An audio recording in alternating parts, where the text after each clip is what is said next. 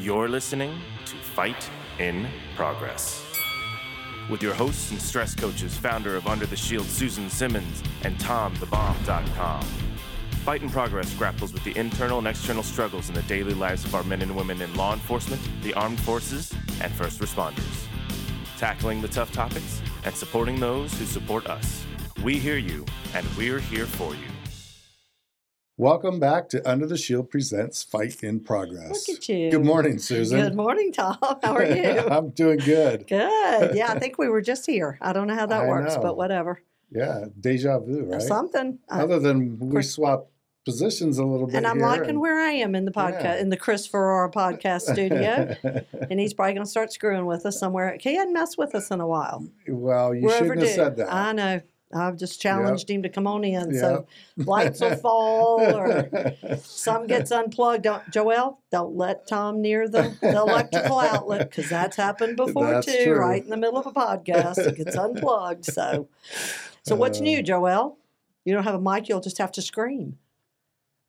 Um, hi. Hi, Joelle. Glad to have you back. He keeps showing up. I keep thinking he may not show up.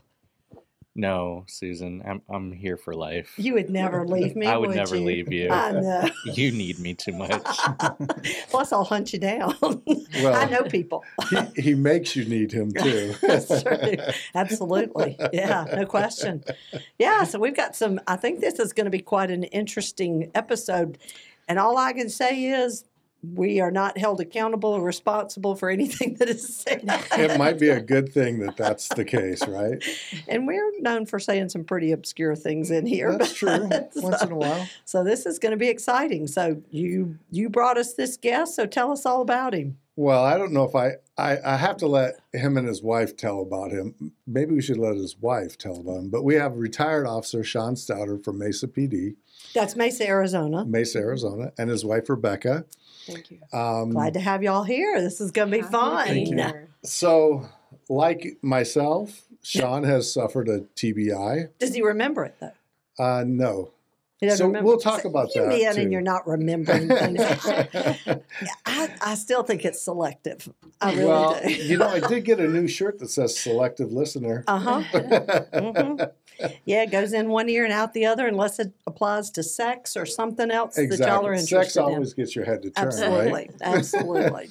When Rebecca gets the opportunity to paint my life canvas however she wants because my brain got deleted, so um, she can say, "Well, this is you," and all right. Well, Oh, I, I tried to remind him that I get monthly, you know, self care trips to Yes. the spa, a, a yearly Hawaii trip. Absolutely. you know, the basics. and I You- salute. yeah, you get to you get to tell him what life was like when he was happy before. Do you remember where? I think that's a every wife should have that. I'd still be married. Dang, I didn't think to try that one. Who knew it was a blessing? Jeez. was Man, I could get that full federal government retirement check.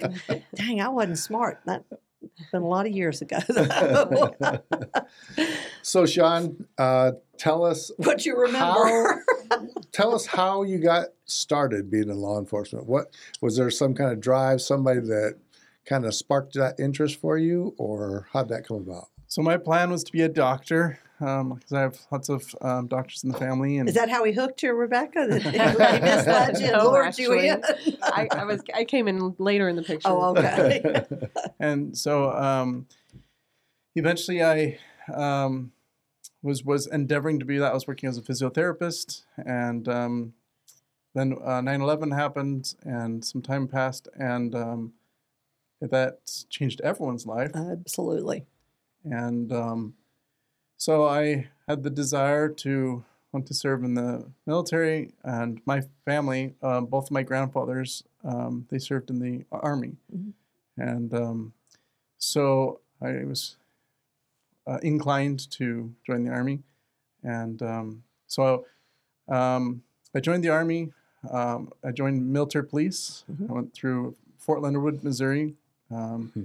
Where I went through basic training. That and wonderful AIT. place you were telling us about that you love so much just a few minutes ago. It's a lovely place. Um, and if you ever want to go and enjoy um, the nice cold weather, you can go and sleep out there in a GP Tiny, a very small uh, tent that the Army gives you. and you can lay there with the old sleeping bags, which were made of like cotton, and you, Very melt- effective in Yes. wind chills It and would- sure. It would melt the ground so that your sleeping bag would absorb Oh. the water, and then you would freeze with that all night, and then do that repeatedly, day after day after day after day. It You should have been here for our last podcast because we were talking about the difference in Army and Air Force. She's had that opportunity. Oh, night and day, night and day difference. You ever go to Fort Dix and then go to the Fort MacArthur side, and there's like literally deers hopping along at night when we got there, and lights were on. It was chirpy. There were birds singing in the tree. We go to Fort Dix, just cross over. The lights were off. The power was out. There were these chirping, you know, crickets like from a horror movie, and we're sitting there like. What did we just? Where did we just go? Army and Air Force. yeah, our Welcome to the- last guest, he changed. He, he was Started Florence. Army, yeah. yeah. and he started in Army Florence, Arizona, and he Oh, heard the. Air Force talking about all these great restaurants and stuff in Florence. To find out they meant Italy. so close. He's like, "Where were y'all in Florence?" I I was missed that there. Where were detail. y'all? yeah, it was good. so I um, had that exciting adventure in lovely Mor- uh, Fort Linwood, and then um, I came back after AIT and basic training, and uh, I was a reservist. I joined as a reservist. Arizona's home. Arizona's home. Another born and raised. Yes. And- Two. and- Two in a row. Wow. Well, and here's another rabbit hole because I identify with rabbit holes. Um, her and I were born um, and delivered by the same doctor, two years apart. Same Um, hospital.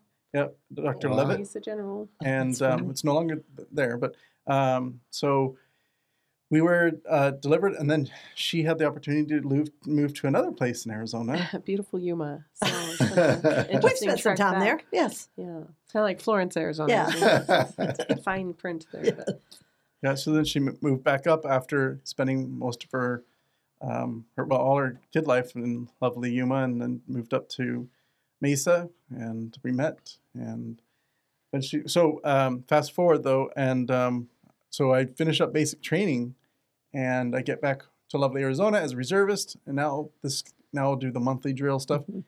Um, eight hours after getting back to um, to Arizona, they put me on active duty um, for a deployment. Um, they deployed me to Cuba, um, where I spent a year, and then um, I, Were came you back- lovely Gitmo? I was. Fine place. Fine place. Nice people.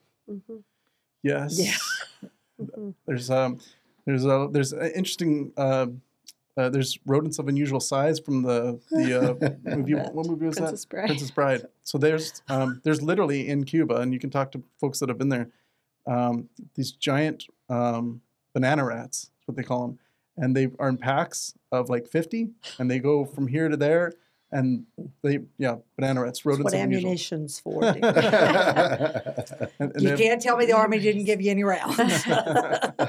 so it, it was an interesting uh, experience, you know, and uh, I got to know my brothers and sisters laboring, and uh, while constantly everything that was going on was in the news Sure. daily. sure. Um, so got back from that, and um, I was doing construction um, as a reservist, and and then um, I put in my application because I was military police and spent basically two years of my life doing that with Mesa PD, and um, they hired me, and um, I went through um, training, and then when I started FTO, I was a couple months into FTO, and then they sent me to Iraq, and um, Another garden spot. Boy, who'd you They tick really pick, really pick the places. Oh. So, um, and that's where, um, while we were in Iraq, we were in Saddam Hussein's hometown in Adwar. Um, and that's where um, we were the Archangels. And that's where um, the Archangels comes from, from that deployment. Um, and so when I got back from that, the, the Army sent me after about a year to Afghanistan. And um, when I got back with that from that, um, a lot of my friends, my battle buddies, brothers and sisters that I'd served with, um, they were going through some challenges. Mhm. And so I started reaching out to different businesses. I'd say, you know, hey, can you help this person out to this organization? I don't want a dime of it. Don't just help them out. They they've, they've served their country. They've been doing some good stuff, um, you know. And that's and they were like, well, we'll donate to 501c3. Mhm. Hmm. I was like, what is a 501c3?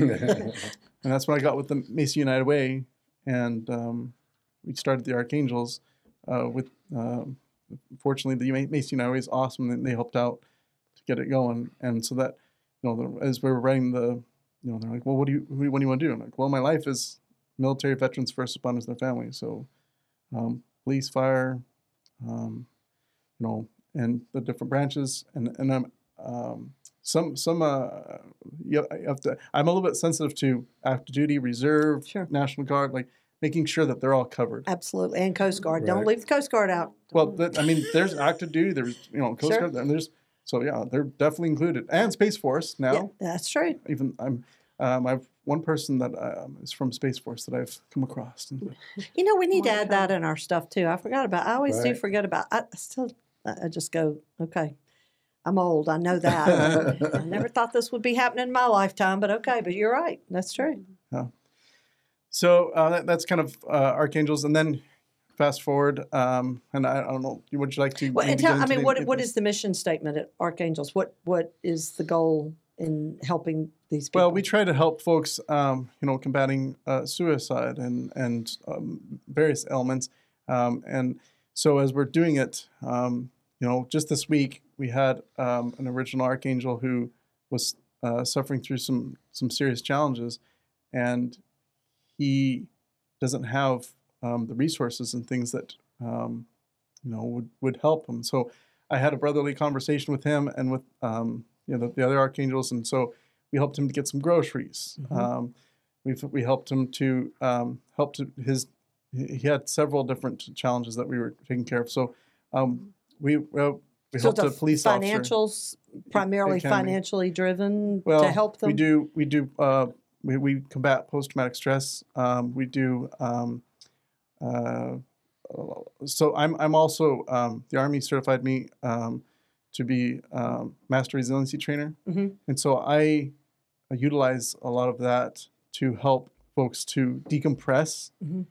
So trying to decompress folks from whatever element that they're um, combating, and so um, that's you know what Archangels has endeavored to do, um, and that's kind of the, the basics of, of Archangels. and really endeavoring to think outside the box because Mm, You you've to. got a lot of organizations that help these groups Mhm. and we're so grateful for that a lot of them their hands are tied Yes. Where can you do equine therapy clinics? Because that's not in a box that's not in a cubicle.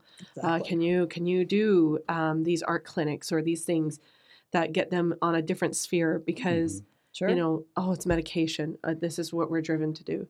So the real hope is healing. Yes. we want them to heal and and the process is very personal to that. Right. so putting them in an element where it can be personal and i love that that's where you know a lot of times when we're meeting these um, military veterans first responders we're meeting them where they're at. Hmm You have to. in the moment not saying okay uh, once you get to this step you know it's it's one team Sure. one fight. It's the motto that sean lovingly says a lot. And i don't know how long i don't know if you even coined that phrase because it seemed once you started saying it it got everywhere but Well, I, s- I s- uh, started using it back when Archangels was, being, was starting back in about 2017, and um, I shared it with uh, Sergeant Major that I ended up um, deploying again. The only CONUS uh, mobilization that the Army sent me to the continental U.S.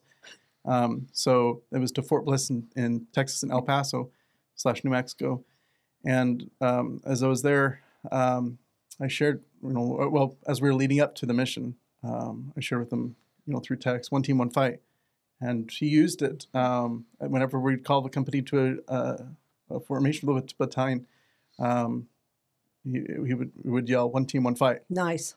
And so, and after um, um, some of the exciting changes in my life, and I'm sure that we'll get into, um, I, um, I, I, I I added the semi I added the semicolon, you know, um, to the side of it because semicolon, rather than like a period or exclamation or whatever, the story's not over. Right. The mission continues. There's the more. semicolon kind of Right. interrupts Sure. a little bit, but it's not the end. Sure. No. And sadly, we will always be fighting. Mm-hmm. There, there's no end in this. We just hope to reduce the numbers greatly by doing more preventative stuff, and because it's hard to watch people hurting. And you're right, you have to meet them where they are, and not just offer one type resource. That's been a hard thing battle we have fought. Is the license world is resistant to different types of assistance. And we can't be. We out, there's room at the table for everybody. Good gosh, there's over Right. 800,000. Well, I don't know. This week it might be 40,000 law enforcement in this country, you know, at the rate they're dropping. But, and then you add military and fire and EMS and all the rest to it. There's enough, enough for all of us to need to get in the fight. Yeah, And we're really stronger together. Full team. Absolutely. Right. There's a lot you do. You know, you say it's a hard fight, it's a sad fight, Mhm. but when you start helping others in the fight, it's it's almost like eating your veggies because they're good for you and eating them because they're delicious. Yes. All of a sudden, you feel that joy of of knowing, okay, we're lifting each other up. You know, what is the the saying you use? High tide. The high tide raises all ships. Yeah. You raise that tide. You, you come together and you you know larger in a group in one team. Sure. So, Awesome. So that was Sean oh. 1.0. yeah. How many point O's we got? We're definitely up to two. Don't ask Yeah. his wife. so I see a new motto coming for me after chemo. I'm going to be, I'm just, I'm skipping two and three and four. We're going to go to Susan 5.0. 5.0. Absolutely. I don't have that many years left. I need to skip ahead. So let's talk a little bit about your life changing event. Um, what do you do? You remember? What's your last memory of that day? So when it comes to memory, the way this is the best way I can describe it. Um, if you had like a football field, and on it laid out was a map of my brain, my memories, everything, and you took a handful of rocks and you chucked them on that football field to the different memories. Um, wherever they landed, landed randomly on the football field, that was memories that I retained. Um, however, so there's very random memories. Mhm. Um, sometimes Becky will have, well, you know, she'll say something and I'll quote a random song lyric. And then there's times when she'll like, hey, remember this really special day that we had It's gone? Um, and then when we talk about it, I'm like, I didn't have a chance to choose which ones I kept, which ones I didn't. Right. And um, so um, that's the best way I can describe. uh, Does my- anything my spark it to come back? Sometimes. So some things that help. I call it peeling peeling back the brain onion. Mm-hmm. And so, um, pictures, Mhm. videos, movies, like, um, so as I've I, um, been re, re having, um, uh, regrowing, um, I had the opportunity where um, Veterans Heritage Project had done some recordings of me back in 2017, I think it was 2016, somewhere around there. And it was while I was working as a police officer and I was doing community outreach, um, you know, uh, which is something that I enjoy doing. You have to do that in addition to normal police work. Sure. Um, but you know, it's a good opportunity to, to link up with people and find out what's going on in the community and how and help them to feel loved and supported and appreciated. So, I would do stuff um, here and there, different things, and um, they recorded. They, they asked if they could um, go ahead and record my military stories, um, and so I'd go in, um, you know, a few minutes here, there, 10, 15 minutes, um, and they did probably about five videos of me of asking me just these um, lots of questions about you know Iraq or Afghanistan or basic training or whatever it was, and um, and here's me like answering them, and I have I don't have any memory of Of this. So like they shared that with me after the injury, because uh, I never got a copy of it because I ended up having to leave for military duty for a year, um, the police department, and so you know they took care of their things, and then um, folks went different places, and so it kind of got um, put into. Um, we'll we'll work on this in a little bit, and so eventually, um, when my um, in on August 11th of 2020, I had the opportunity to get um, found by a car doing 75 miles an hour on the US 60, and um, so Were you looking for that vehicle? Is this one of the wrong way driver incidents that we have No. out here quite regularly? No, there's actually two sides to this. There are two parts to this. I should say, not a side, but um, there's a ladder in the in the freeway. right. So Ah. there's the element of the ladder in the freeway and the element of the driver who is distracted. Ah, Well, and with the latter, I, I have friends that are like Becky's wearing the Paralyzed Veterans of America shirt because we're friends with uh, the folks, um, Peter and Don Quinn, and all the Good folks over at uh, PVA. And, uh, you know, my friend um, Bushline, who I served with in Iraq, um, I have friends that um, have been paralyzed. Uh, um, Uncle Gary, he's had, you know, he's in a wheelchair and stuff. So I have a soft spot for Sure. folks that are um, dealing with that element. And um, that morning, um, I was going to uh, meet up with the vice president, at, and um, I'd done that before. Uh, this is going to be the second meeting, and I went, went to go clean the car, um, and so as I was on the way to go clean the car, um, there was a ladder in the roadway, and that's not typically Mesa um, doesn't typically handle the freeways. Um, D, uh, DPS will oftentimes, you know, be the ones that respond to that. However, sometimes I mean, there's distance, and so if it's something we can take care of, we'll just Sure. knock it out. So I saw the ladder there, and I I know I was going to go meet with the vice president, but I was going to go ahead and uh, and make sure that people people on a motorcycle didn't hit that Mhm. ladder Right. um, and end up dead or paralyzed or whatever the situation is. And so I initiated my uh, lights, and um, all the cars started going around me. And um, unfortunately, one car didn't and um, hit me about 75 miles an hour. Wow. And um, And this was what year? this was 2020. Okay. What a year. Yeah, no kidding. Yeah, it was a great year for Yeah. police and for. I was and I was serving as the first sergeant at the time. Uh, I don't know if anyone's familiar with the um, uh, the ranks, but Mhm. in, in like in the army, you know, there's officer and enlisted, and you come in enlisted, you're private, private second class, private first class, specialist, corporal, sergeant, staff sergeant, sergeant first class, master sergeant, first sergeant, and um, I was serving as the first sergeant for this unit, so I had over 100 soldiers assigned to me, and ended up um, having. Uh, that's the day that I got. I, I'd been serving as a first sergeant um, with my, with um, Major Torres uh, for a couple of years, and uh, and then uh, that changed it. That ended like August 11th. Everything stopped. And there were so many more things you were doing at that time. I mean, he he had a great and crazy idea that he was going to get his master's in a year, and he was two weeks away when Wow. the accident happened. And there was just, you know, you're doing that full time. You're doing first sergeant duty full time, eh, or eh, and you're doing Well, you're, you're doing first sergeant pretty much full time. You just don't get paid for it full time. Right. no, it's military. That's the That- that's, way. that's a given.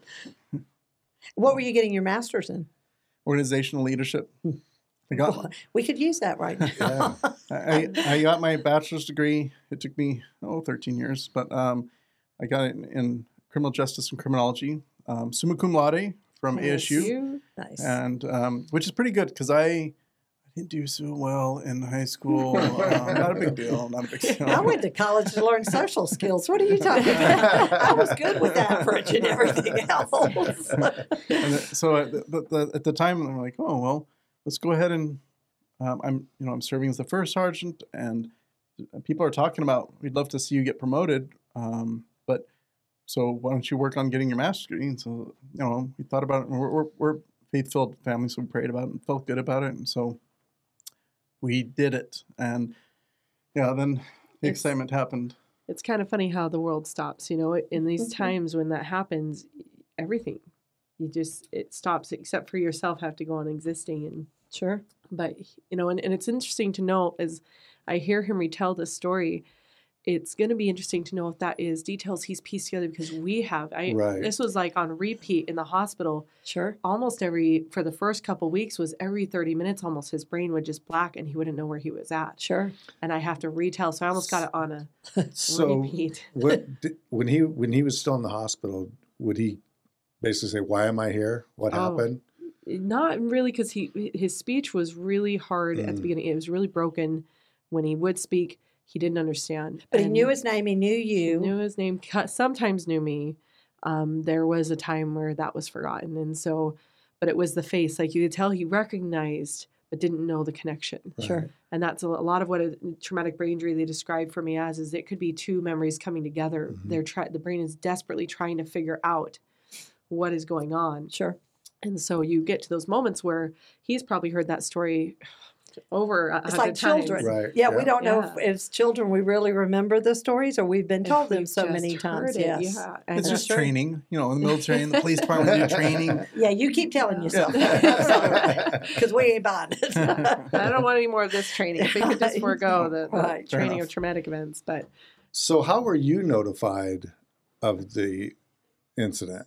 You know, it's actually a really interesting story how the details of that because I actually knew within 10 minutes of the accident is my time estimate because we live, you know, about an hour away from the hospital. Right. And where it happened on Gilbert, or sorry, Greenfield in the 60, I had to pass that on my way to the hospital. So I got to see the accident. I oh, got to see his car. And, but interestingly enough, we had a first responder friend who was passing on the other side of the freeway when it happened. And and he called one of our friends who lives out by us, who's also a Mesa Police, and said, "Hey, one of your buddies just got creamed on the freeway. I'm going to turn around." And this guy's a trained, you know, EMT, was able to had some knowledge and training, but Nice. uh, like one of his other friends would tell me later, if it's your friend, it's a lot harder. All of a sudden, it's you know you can do it to a million people, Oh, absolutely. Yeah. but when it's someone personal, so he turns around and he notices it's Sean, and so he calls him back and says it's Sean. And of course, by that time, the police was starting to figure out who it was. Uh, one of his first buddies on the scene was a, a buddy that he had deployed with, our good friend Tim. And again, it's that understanding that this is serious. You know, he wasn't responding. All I got was at 10 minutes that that guy dropped everything. Our friend came around the corner to our house, meets me at the door with his lovely wife, and all they could say, you know, can you come step outside for a minute? And I love already that a lot of law enforcement has that training that he Right. handled it so delicately and so beautifully. So you're not losing your mind all of a sudden. It was a moment to process. It says, I, I don't have much information, but Sean's been in an accident and he's not responding, and you need to go to the hospital right now. And I remember just thinking, oh, okay, phew, you got to breathe through that. You got to, hmm. you know, ask him to pray with me and just take a moment to really get some strength in me because I have to go back into five kids now. It was the middle Right. of 2020. My kids are home from school, Sure. doing the whole homeschool online, and Wow. and five kids and luckily they had already had a plan that was one of my biggest you know blessings if you will is that that that group uh, those friends had a plan Good. we're going to stay with the kids we've got the kids the other person's going to drive you and you get to have that drive and what we've learned also it's something that sean did when he was you know in, in police field and, and military is we luckily lived an hour away so it's called decompressing Yes. Yeah. and I got an hour's drive to just try and decompress Put it and together. take that moment to so that when I got to the hospital, because there is a sense of panic. Sure. Yeah. There is a moment where you go through that, like he's not responding. I don't know what that means. Does Sure. that mean he's dead? Does that mean that? So, and then you're passing the accident, and you see his car. If you guys do see a picture, have you seen a picture of it? Yeah. I don't know if you. Yeah. I now, just were you her. in the vehicle or out of the vehicle and got hit into the vehicle? I was in the vehicle, and then okay. they had to extract me. So Okay. I was in a coma, um, and so they ended up, um, you know, the fire department came and had to extract me, and I have no memory. I was I was out. wow. And it's wonderful how your brothers and sisters in in arms. I don't know if we say a different thing for police, but for military, say in arms, but um, how they come together in those moments Mhm. to support you. I got to the hospital. I had an escort. I had, of course, his sergeant. He was really good to take me in a room. There was, of course, a chaplain there, wonderful chaplain Sammy, as I call him. And they were ready for this scenario, even though it was a traumatic event for them. Sure. Right. So I really love the setup that looking back, even though you're just kind of existing in that moment, what's going on? You know, it was handled very well by those who were having to tell me. Well, that's their life, yeah. crisis driven. Right. It- it- Right. you know, it's the Yeah. it's the mundane day to day things they don't handle very well. you know, but seriously, that's that's the personality even. And I think we do a, a, a pretty good job as, you know, in different agencies of taking care of our own and and the families of our own. You know, when stuff like that happens, I I think the departments at least show sensitivity towards that and try to get you all the information, include you as quickly as possible. Whereas if we're looking at the police operating with, or, you know, working with a family that's not police related for a, a traumatic event like that, we're not quite as well yeah, how much do you them give them? How you know? informed of things. Yeah, You know, so Yeah. it is. I'm glad to hear that they took care of you and, and did good by you. And the truth is, you know, as we've done our nonprofit work, that's something that you kind of come across in those scenarios, um, especially military side. It's opened our eyes to, you know, how hard it is to accept people's kindness, people's Mhm. generosity, people's compassion in those moments when you Sure. feel so empty. sure. You know, Well, you're the gives you problem solvers, though, and even as a spouse Right. of a military law enforcement, you're the you're part of the problem solver. We Mhm. don't need help; we help others. Right. So and it's that hard to comes to, a accept it. bigger it makes it a bigger picture when you start realizing, okay, part of helping others is helping is receiving help. Right. Absolutely. And then it Yeah. makes it an even bigger circle, a bigger team, if you will. Mhm. as we reach out and we do the work in the nonprofit realm or we do work in our neighborhoods and Mhm. you know try to really help others you know again the high tides Sure, so absolutely. So, how long was he kind of in the woods that it, this could go either way? you know actually and my i hope i get this right as i look back on my notes that day i took, kept a journal that day but i remember thinking that it was about a week of in the woods of we don't know what you know i was told we don't know what he's even going to be like when he wakes up Mhm. um A lot of broken wake up. bones, also, or head traumas? interestingly enough not one broken bone From that, I have a prosthetic elbow and other exciting stuff, but Not a lot of other fun injuries. Wow. but I remember waiting for that because Sure. I, I Yeah. didn't know if I could even, you know, touch his hand without pain. I, they didn't Sure. tell me anything. And so finally I was waiting and they hadn't even told me I had a brain injury at that point. And the nurse that was wonderful looked at me and was, could tell I was waiting. I was like, I just want to know what, what's broken so I can start preparing my mind for that. And he finally got the results back. He says, no broken bones. And I breathe a sigh of relief. And I'm like, ah. But he just shook his head like, you don't understand. Right. Your husband has a traumatic brain injury. We don't know what he's going to be like when he wakes up. Sure. We don't know if he's going to walk again. We don't know if he can see. And it, it might have been too many details at the moment for him to tell me, but I'm grateful that he gave me that. That for my personal need, that was needed Sure. um, to know that okay, now we're in an unknown territory, and uncomfortable situations um, get you to receive comfort. Mhm. And so, though I was comforted with no broken bones, and I was very uncomfortable with this news of I don't even know if he's going to remember us Right. there was a certain comfort in knowing okay he's surrounded by a team that knows how to take care of this Yeah. and this this story's changed since you know we mentioned earlier that um, i've had you know a, a brain injury when i was younger and the the narrative the rhetoric that uh, the things they talk about 30 some odd years ago when that happened way different than what it is Yes. now and it's comforting to know that to say okay and i've learned a lot along the process of that that this has been over time being taken care of that they're getting more information and understanding it more to where his therapy was way different than when I was going Sure. through that. You know, Sure. Oh, we still don't know three fourths about the brain. It's still a. Yeah. It's still a. because you see that, you know, with his process of healing, you know, they told me typically this can take three to six months. And once they started realizing he couldn't walk, and he walked in two weeks. Mhm. You know, and mind you, I joke with him. He's he's kind of my Wesley from The Princess Bride. He's always been a quick healer, and he, you know, he definitely can do a lot of things like that. And, he And I don't know why you they even speculate on things, especially where the brain Right. is Right. is involved. Uh, you know, uh, right. that's the thing. You 'Cause it's a guess. set and and you can set people up to fall into hope. that. And Yeah. you know, you go, we don't really know. He Yeah. could be two weeks. He could be two years. We don't know. He's going to do him. Right, right. And that was the blessing of, you know, of our experience at this. The healing process took, I mean, his his lapse of memory was a good month and a half, two months before they started realizing, okay, he can remember now enough to go to the next step because Mm. there's the initial hospital, then you go to the rehab facility, then you go to a home to try and reorchestrate and relearn how to be in a home Sure. before you send him home to five kids and let that happen. And so it was a lot. It was kind of like a deployment. Like you know, th- they Yeah. put me to Iraq or Afghanistan, and put me to Phoenix slash Scottsdale for you know a better half of a year, right. and I was away from my family. But I do think that uh, that one was probably harder on the family than the ones Oh, certainly. Oh, overseas. sure. Like, Right. like Sure. for, Certainly. for, for the soldier. Yeah. um, those ones aren't great overseas. However, for the kids, like oh, they, they tell their friends, "Oh yeah, my dad, he's serving the military, serving our country." Right. But there, my dad's in the hospital, Mm-hmm. and so I th- there was a lot of, for the kids to process, Sure. and so I think that was like this was it was What- definitely different, but more it was challenging for them. What's and your age challenging. range in your kids? Oh gosh. Oldest uh, to going youngest? on 14 to going on 5. Wow. Yeah. Five awesome kids. So before we stop talking about your time at the hospital, Sean told me a pretty funny story about when you decided to leave.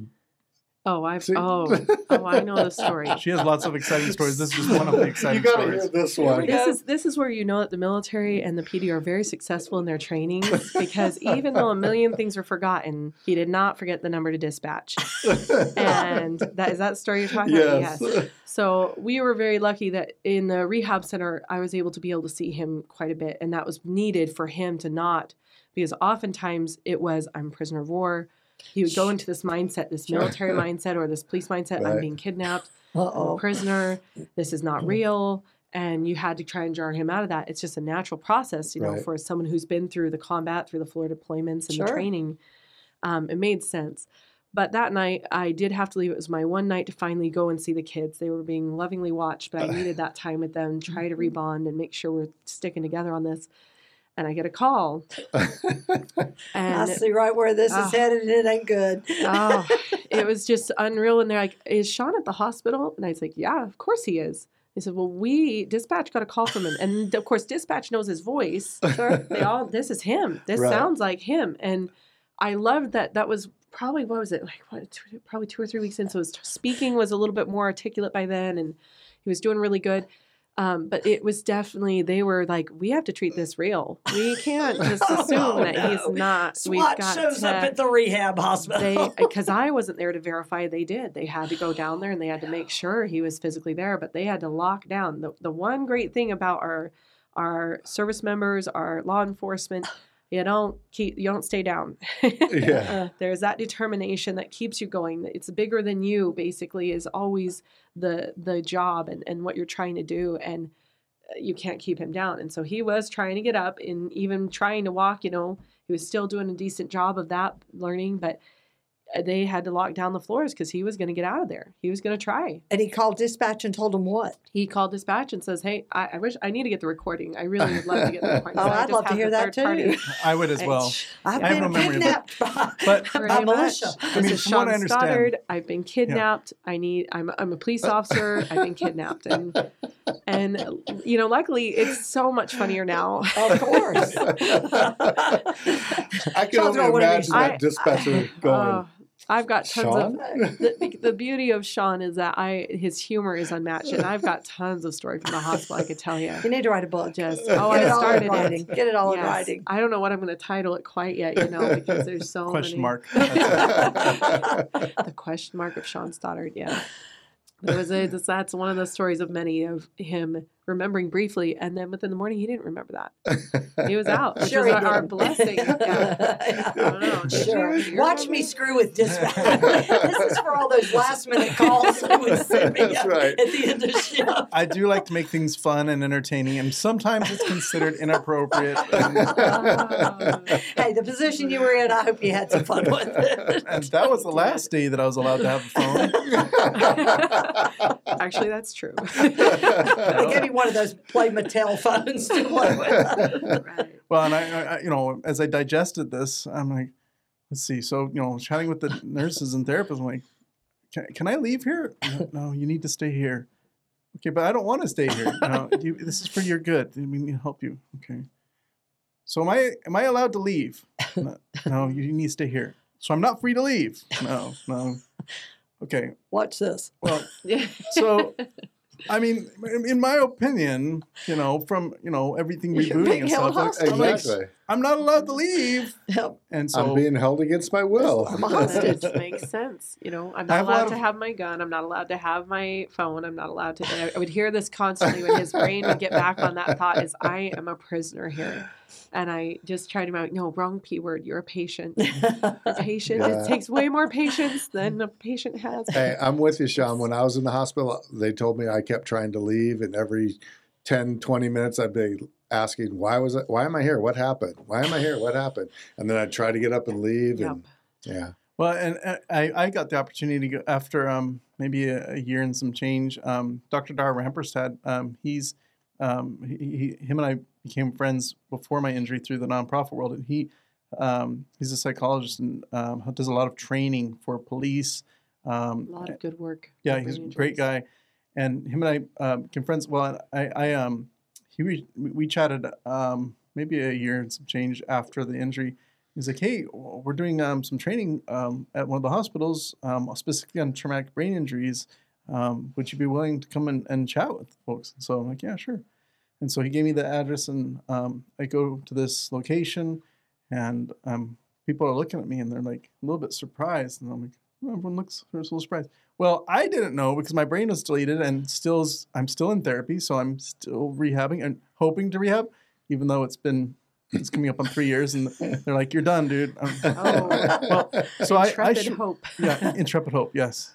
Um, I, I show up at, at this hospital and I, w- I was a patient there and they they knew me better than I know myself, which is pretty much the general situation. Sure. Uh, but Oh yeah, they he doesn't remember the hospital at all, from Yeah. what I understand. Uh, That whole two and a half months of his life gone. And that's not necessarily a bad thing, to be honest with you. It's just like Tom not Right. remembering his actual accident because I don't know if he, even if he remembered, he'd probably be dumb enough to get back on a motorcycle again. But whatever. I Um, would have. you know, there's some things that I, I'm okay with not remembering those kinds of things. Yeah, and it really is what he talks about. You know, it is just that stone's throw of I didn't get to choose. Right. I, I have an option to remember things or don't remember things. I don't have that option. yeah. You know, so There are a lot of wives that can relate, and, and, not from a TBI, but just from husbands' selective memories. Very At least he has an excuse. yeah, this is this is unfortunately not selective. Right. It's just so but I do have sympathy for those wives. And I and I want, you know, if there's wives listening that, that are going through this or, or spouses even, reverse that. And it's Sure. a, you know, to have them understand that that in that moment, um, this is right now. Mhm. This is right now.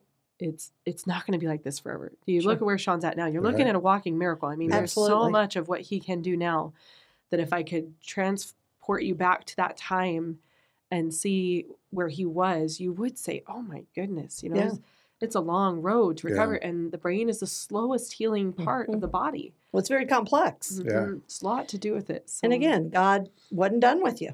Uh, I mean, that's the bottom line to it. Yes. There's a, again, like we were talking about before the show, there's purpose in this pain. And there's, you've got a story to tell and you've got people to reach, even if it's just one person.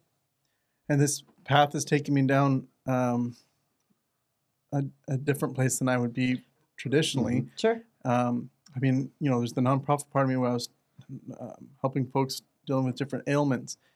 But this has changed things a, a little bit. And so, you know, like this um, this last Saturday, you know, me and my family went and, and supported Brain Injury Alliance. Um, we've gotten to know them; they've become an extended part of the family. Like, um, uh, so Brain Injury Alliance of Arizona, like, I wouldn't um, be chatting with them uh, as frequently and going to some of the events, and we we have date nights and things like that with them, and you know, Sure. so it's. Um, well, you're giving hope to people that are not as far along necessarily as you are. Mhm. Because again, the medical world doesn't know. Uh, you know, I told my oncologist when I was diagnosed, I said, don't ever tell me how long you think I have and what stage I am. Because Right. God's the only one who knows my expiration date. right. and I don't want that planted in my head. But to see you, to to see the accident, to see where you were, this is everybody should be hopeful. Right. There isn't anybody who shouldn't be, including Tyler that was shot at Phoenix. I don't know if you've kept up with his story and all of that, but you know he wasn't supposed to live through the night, and Right. now he's trying to walk again and all that. That's all. It, oh, that's all we can offer anybody is hope. Mhm. And and and if I can help any of my brothers and sisters that are struggling, that gives me purpose. Sure. To be able to, um, to help folks that are struggling. Like sometimes you just need a hand. hmm You just um, you know, you're uh, like there's a beautiful painting of Christ reaching into um, uh, like a river or wa- ocean, and hands coming into the water and being pulled out of it, and that's a beautiful thing. Like um, when everything is falling apart, when we feel like we are alone, um, to have that brotherly um, love and to have uh, you know from him, but also from our brothers and sisters Sure. here, our earthly brothers and sisters, and to have that um, it can make a difference in night night and day, um, and and during those challenging, arduous times, to have um, someone reach out and let, let them just say, "I love you, Mhm. thank you." Um, that's that can be life changing Yeah. like today as um, the 50 year um, with withdrawal from Vietnam, 50 year anniversary today.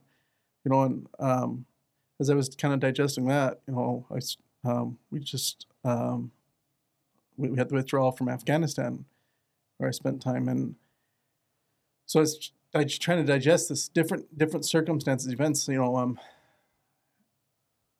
the Vietnam War. I mean, they were hated. They weren't. Absolutely. They weren't welcome Mhm. home. And so, can I just share, you know, for anyone that's listening, for the, if they're a Vietnam vet or family, like my wife has, um, you know, she she's in, endeavoring and enduring the, our life, you know, with um, intrepid hope and uh, also the challenges that go with it. But thank you, thank you for serving our good country. Yes. We are imperfect, um, but you have my brotherly love, and um, I'm grateful for you uh, serving our country and making a difference. And you, you know, you weren't welcomed home properly, Right. but you made a difference overseas. You made Yes. a difference at home, and you continue to make a difference. It's amazing that that uh, a lot of those folks was uh, came back, and they had all those challenges, and they still hmm um, helped um, their their families, their communities, their country, Yep. the world, and serving in different capabilities and capacities. Um, And deserve the utmost respect. Yeah. For sure. And that's what we often, in this one, our gratitude moments is knowing that, that because they shared their stories, Mhm. because of how hard it was, my husband's story has better care. Sure. Yes. And because of what he's gone through and this injury and with other things, other people are going to have better care. Absolutely. It's going to keep moving it forward to where we're at a better understanding. Yeah. We can make a difference to folks in the future, our, our, our the next generation. Sure. Yeah. And that shows you how important it is in telling the story and making Absolutely. sure people are aware that this happens and being vulnerable enough to e- express that those hardships and those things. Sure. One one thing that um, popped in my mind as I was coming over here today um, was my my mom sent me um, a letter while I was in Afghanistan that I thought I'd share. It's thirty seconds, Mhm, just a little. sure. It's a poem, and um, I, you may have heard it, but um, this is again thinking about Vietnam, and there's so many challenges that are just going on right now. Yes. but I think that this was applicable when she sent me 12 years ago or whatever. Um, and it's applicable for everything that's going on. It's called The, the Good Timber. It's by Douglas Malloch. And it says, you have to bear with me if I try to Sure. make it through this, but um, the tree that never had to fight for sun and sky and air and light, but stood out in the open plain and always got its share of rain, never became a forest king, but lived and died a scrubby thing. The man who never had to toil to gain and farm his patch of soil, never had to win his share of sun and sky and light and air, never became a manly man, but lived and died as he began. Good timber does not grow with ease. The stronger the wind, the stronger the trees. The further the sky, the greater the length. The more the storm, the more the strength. By sun and cold, by rain and snow, in trees and men, good timbers grow. Where thickest lies the forest growth, we find the patriarchs of both, and they hold counsel with the stars, whose broken branches show the scars of many winds and much of strife. This is the common law of life. hmm I'm grateful for my life is abundantly blessed. And today we look we, we think of our brothers and sisters from Vietnam. My you know, I think of Afghanistan. I think of my well my grandfathers who served in the army. Um my grand my Papa um, Ralph Stoddard. He he was in World War II and um, had two Purple Hearts, and you know, and during World War II, and um, I think I think of them. I think of the many generations that have laid the foundation for us to exist in our good country, and we are imperfect, but as we strive to uphold the ideals of what God would have us do and be, there is strength and hope. And like Becky talked about um, intrepid hope, her and I went and did a, a VA therapy um, recently, um, and they they were asking, "Hey, what do you want to call your, your team?" And I thought, well, intrepid's like brave, and hope is important. So that's something Intrepid that's hope. yeah, intrepid hope. Sure. It's a recent title. But- ourselves. you know, as as uh, as uh, all the challenges are going on, there's reason to have intrepid hope. There's reason to look forward to the future. Everything is not over. There is hope. There is hope in the future, um, and I oftentimes share that every day is a gift. Every breath is a gift and an opportunity to help. And and as we endeavor to help, that gives us purpose and gives us hope. Sure. Yeah, I was going to church on Sunday and passed a marquee at a very, very small church over in, in Chandler. And, and I wish I had taken a picture of it, but it was basically something to the effect of that God, um, friends are the people that God provides to take care of us for Him. Yeah. That those are the links for Yeah. us because we do need that human connection. You know, we can believe and isolate ourselves and and get into a lot of trouble in, in a big hurry. But it's when you can reach out, and this is why at Under the Shield we're so big on you have to have lived some aspect of this life to really be able to help because the things military law enforcement fire all those are lifestyles. And it's hard to understand those things if you haven't been there. And it's hard for those in those industries to hear someone who sits kind of in an ivory tower has an education studied a lot of books that kind of stuff to really know what this looks like and what's needed.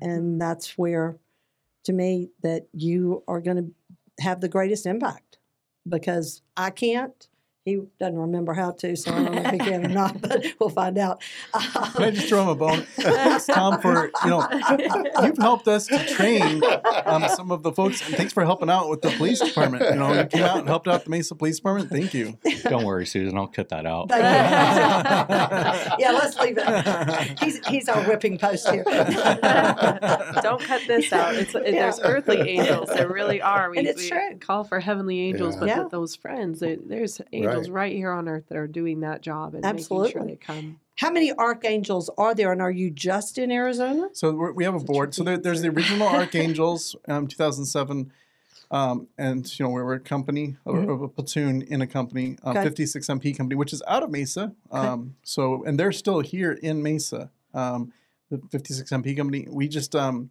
we worked with Sunbelt Rentals to make sure that um, we were able to help out some of the families that are struggling, um, and and and we helped out 10 families in several units um, in the Mesa area, including the 56 MP company, which is you know the unit that we deployed with, and we helped and Sunbelt Rentals helped to take care of uh, 10 families. So that and uh, Disabled Veterans Foundation, who um, is led by Patrick Young, who's a Vietnam veteran, and he um, was severely injured by a landmine, and he's he's um, he helped us to take care of families that are struggling um, with uh, like food and um, and then um, Sunbelt Rentals are um, helped to make sure that families were taken care of. To work with Old St. Nicholas, make sure that you know and different ideologies and make sure that Some holiday operations. Sure. the holiday operations. Sure. Um, I, I call it uh, Santa soldiers, um, but you know. Um, so it's it's an opportunity to help folks that are struggling because the end of the year is very stressful for a Absolutely. lot of families and folks, and um, so that we we um, we've taken care of. When I was the first sergeant, they helped out with um, soldiers um, with uh, the civil affairs unit, um, and uh, So there's the military component, but there's also the nonprofit. yes, well, Yeah, the nonprofit separate from that. It's something that he started on the side once when he was a police officer. He came back from Afghanistan. He realized the struggle Mhm. amongst both his military and his, you know, police brethren and sisters that were doing a really hard, having a really hard time. But as far as numbers go, it's really hard to calculate that because one of the things I love that he wanted to do was make this a volunteer. We're volunteers. We Mhm. make zero dollars and zero cents when we do our work, and then we do that so we can ask people to be volunteers as well Sure. Right. and that we can live what we preach for lack of better words but also to know that every bit of it is going back to those we serve Mhm. because we don't, you know, there's no need. and that's and part of that's through uh, helping Mesa United Way. They actually have the buildings and the infrastructure, and so like, yeah, we don't pay for our books to be covered. You know, that's really nice to have a bunch of nonprofit families, as we call them, that that come together. And and, and how he mentioned how we work with other nonprofit families. It's a very good thing to connect and to be able to you do you be able to do more. So are you just one? here though in Arizona? Currently, uh, but it, that's even hard to say. yeah. So um, Because the efforts we're working be- with Mesa United Way with Mark Young, um, who's outstanding. He's the president and CEO of the Mesa United Way, and his outstanding staff. So we we endeavor to help different folks. But like I was just telling you, like earlier in the podcast, that um, this week, yesterday, a few days ago, two days ago, um, there's an original archangel. He doesn't live in the state of Arizona, Okay. and so um, Mm-hmm. we there, you know, um, I'm here in Arizona, 56 MP company. Um, you know, there's different organization stuff. So a lot of stuff happens because I'm here Mhm. in Arizona. But you know, um, we do do things outside of Arizona. Um, when the the original Archangels, most of everyone at the 56 MP company was generally from Arizona, but the Archangels, a lot of them were from outside of Arizona, Sure. from California and and other states, and so um, there's I, I there's uh, soldiers that are no longer with us, Mhm. um, like my, my friend uh, Peterson. His his uh, his family and I are, are close. I, I consider them part of my extended family, Mhm. and um, so like he uh, he come uh, his father come, came down for spring training. They oftentimes come down, and we spend time with them. Um, they're A's fans. I'm from Arizona, so go D-backs. But um, you know, Just don't talk college football and we'll be all right. but it's it's good to know that Peterson's family, unfortunately, Peterson was a loss Mhm. for our 50, for the Archangels. You know, unfortunately, Sure. has gone past has passed but but that they're there and they but the the outreach that we have is you know a lot of arizona but it is also meant to be an outreach to any veteran Mhm. Any military any first responder we want to make sure the message gets out there that there are things for you there are programs there are opportunities there are therapies there's no talk therapies that you can do um, if this is just too hard to talk through Sure. there's options hmm besides just compartmentalizing and living in it and and suffering. Absolutely. Yep. Absolutely. So, what's the vision here? Do you want to go nationwide? Is that the plan for the Archangels to my plan is to help people. wherever? I mean, so when I started the Archangels, it was trying to help folks that were struggling, Mhm. and so, um, you know, that's where that's what I, I endeavored to do, and that's what we have done. Unfortunately, you know, there's good staff. Um, one of the original Archangels, Randy Leopard's on it um, on the staff, and there's so, you know, the hope is to help folks that are struggling, and connecting with different folks, we're kind of like um, like an arrow in the quiver, Mhm. and you know, there's a lot of good groups and organizations that um, create the arrow, that create the quiver, that you know, and we're just you know we're grateful to be part of it, and we can help guide um, folks, you know, and and that's like connecting different folks in different cap- capabilities and capacities. Um, there's some strength in that, and so Mhm. you know, like, and, our life puts us in a place where it's fairly unique of you know helping different families and different uh, challenges and the struggles that they're going through and so uh, um, as as we continue the mission um, you know we're going to try to help folks in different capabilities and capacities uh, facing different challenges Right. Well, and you know, I, I want to offer under the shield up to you because again, this is what we look to do is to team up and help other groups that have visions the way we do. That it's going to take everybody and every effort and every you know. I said if somebody comes to me and says, "Susan, I read that standing on my head for thirty minutes will help my PTSD," I'm going, "Put your feet up, let's go." you know, who am I to say it won't work? And, And, and the real focus is to lift where we stand. It's Mhm. not designed to, you know, when you ask us, you know, do we want to go nationwide? Do we, we want to help people wherever we find them. sure. And he has that poem that he always liked, and he started our nonprofit kind of like that, and it's called The Starfish. And here's this. Uh, do you want to tell it? You mean this? he whips out a starfish in he his bucket. does whip out. Yes, he has that as a reminder of that poem um, because I love when he was impacted about this story of just this vision of a man walking down the beach and all these starfish had washed ashore, and you're trying. He starts picking Yep, one up I've and seen it. throwing it, in and Yes. picking it, up, and someone comes by. What are you doing? Mhm. You can't possibly save them all, and al- almost as if he's asking, "Why try?" Why try? Yeah. Yep. And it doesn't make a difference. And Yep. He's like, "Well, it made a difference to that one." Yes. makes a difference to that one. Yes. And that's kind of the goal is okay, as we see people, we want to help them. It's not wait till we get national, wait till we get this place, or wait till we're here. It's we're going to let the growth happen naturally because we are doing all we can to encourage others as well to lift where they stand. Yeah, I guess I'm asking those things because we do have an audience that is Nice. all over.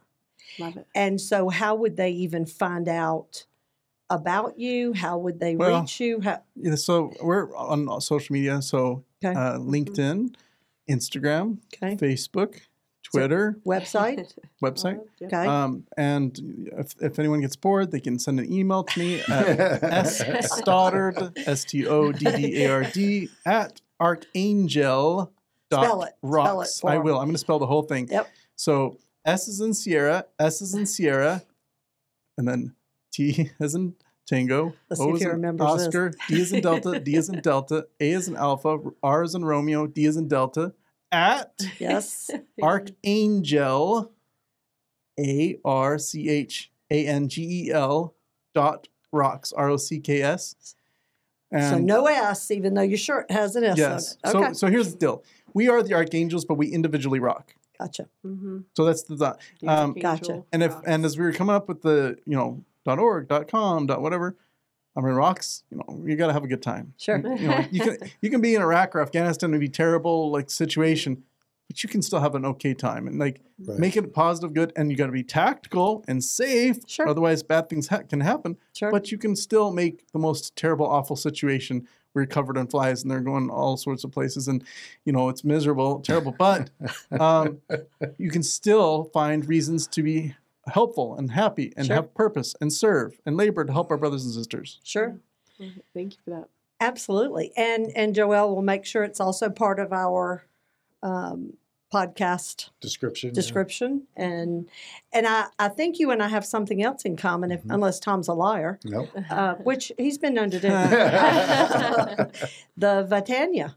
Oh yes, Yes. Yeah. So um, I'm headed over there as soon as we leave here. As a matter of Really? fact, yes, they have allowed me to go through it for the chemo brain. wow. To which my Marine laughs and says, "How's how does it work with the dementia, Mom?" um, and I go, "Yeah, okay, smartass." Um, but uh, yeah, um, in starting second month, um, and am very impressed so far. Yeah, I thought it was a bunch of hoo ha, and I told the owner Mike that. I, for several years, I was like, "Yeah, that's a bunch of bull." and then we had him on the podcast with the Stacy, the clinical director, and um, yeah, it's pretty fascinating, actually. I Um, think Sean 1.0 would have probably have felt this a similar thing, I but think- you know, just whatever. But um, so. You're finishing the program now. so I finished six months of it with the police department. okay. Um, I'm, I'm coming up on the end. I'm in the last, I don't know, um, two, several, few weeks or whatever it is. Um, but um, and fortunately, it's been um, uh, it- it's been provided through Heal the Hero. Yes. hmm So I'm a big fan of Heal the Hero. Sure. um, Mhm. and and they they do fantastic stuff. So if anyone you know in Arizona or other places, I mean, um, you know, Under the Shield, Heal the Hero, there's a lot of um, folks that are doing some phenomenal stuff, and I, we work with these different organizations. Mhm. Like like um, you know, I mentioned we do Christmas stuff or whatever it is for soldiers. Um, but you know, these are some huge organizations that we work with, and And they're they- and it's- fantastic. And it's, a grant, so it's, Yes. it's given to you. This is therapy, thousands Yes. of dollars of therapy that you're getting for free. And there's availability in that grant for sure. And that's one of the reasons Under the Shield got involved because we um, have a contract through the Arizona Municipal Risk Retention Pool, which represents, I found out we've been saying it wrong, 78 of the 91 cities and towns. We were saying 72. Well, Uh, I was police, saying fire. 77. Let's say you were wrong. Uh, it's 78. Police, fire, dispatch, civilians. And when our director of operations was going through it, she's just finished it up and she was a Tempe dispatcher. And uh, I started going, okay, let me go watch this. And I sat in on it and got to ask her coach a lot of questions, and they had the answers. And I thought, okay, this is that one time, Joelle, you can mark I was wrong. um, that it's not a bunch of hoo ha. It's, it's it's a real thing, and uh, so Mike, the owner, was kind enough to go. You know, Susan, you need to go through it if you're going to be promoting it to all those first responders all over the state. Mhm. And so it's been a good thing. So we're going to add a component of that in our training as we go around the state and train these police and fire and dispatch. And uh, yeah, it you know it's just an, it's another tool. And we were talking. I had a big meeting with them the other day, and we were talking about you know we don't want to call it treatment. We don't want to call it therapy. It's really about human performance. It's, It it's enhancing human performance. Is what it is. Yeah, I've just started the program too, and it is Oh, good. definitely a an eye opening experience to know what is available for our law enforcement, especially. Yes. Yes. But the big thing that I wanted to tell that I told him about it was as he was going through it, we were at about that time what we were like two and a half years into from post accident. And that's kind of the time where, ah, for lack of better words, they start giving up. It's you're at maximum medical improvement, you're done healing. This Mhm. is just is what it is. You're Uh-huh. gonna be like this the rest of your life. And of course, Sean does have intrepid hope and it was never about being done when when it at about the year mark is where they traditionally um, cut off your uh, vocational therapies and things if it's not working it's not working so they stop it sure. so he went on a mission to do what he calls uh, what do we call it self-led vocational therapies where he would go and do volunteer work through he worked with the police he worked with you know and that's where he found out also again about tanya and its program.